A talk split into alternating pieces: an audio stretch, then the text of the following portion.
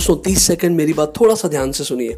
जब आप presentation skills के बारे में सुनते हो तो हम में से मैक्सिमम यानी ज़्यादातर लोगों को ये लगता है कि यार प्रेजेंटेशन क्या होता है ये?